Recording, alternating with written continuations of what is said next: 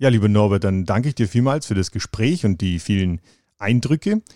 Dann äh, hoffe ich natürlich, dass wir auch die Team-Challenge vielleicht abräumen, wenn wir da mit ordentlicher Mannschaftsstärke kommen. Absolut, würde mich sehr freuen.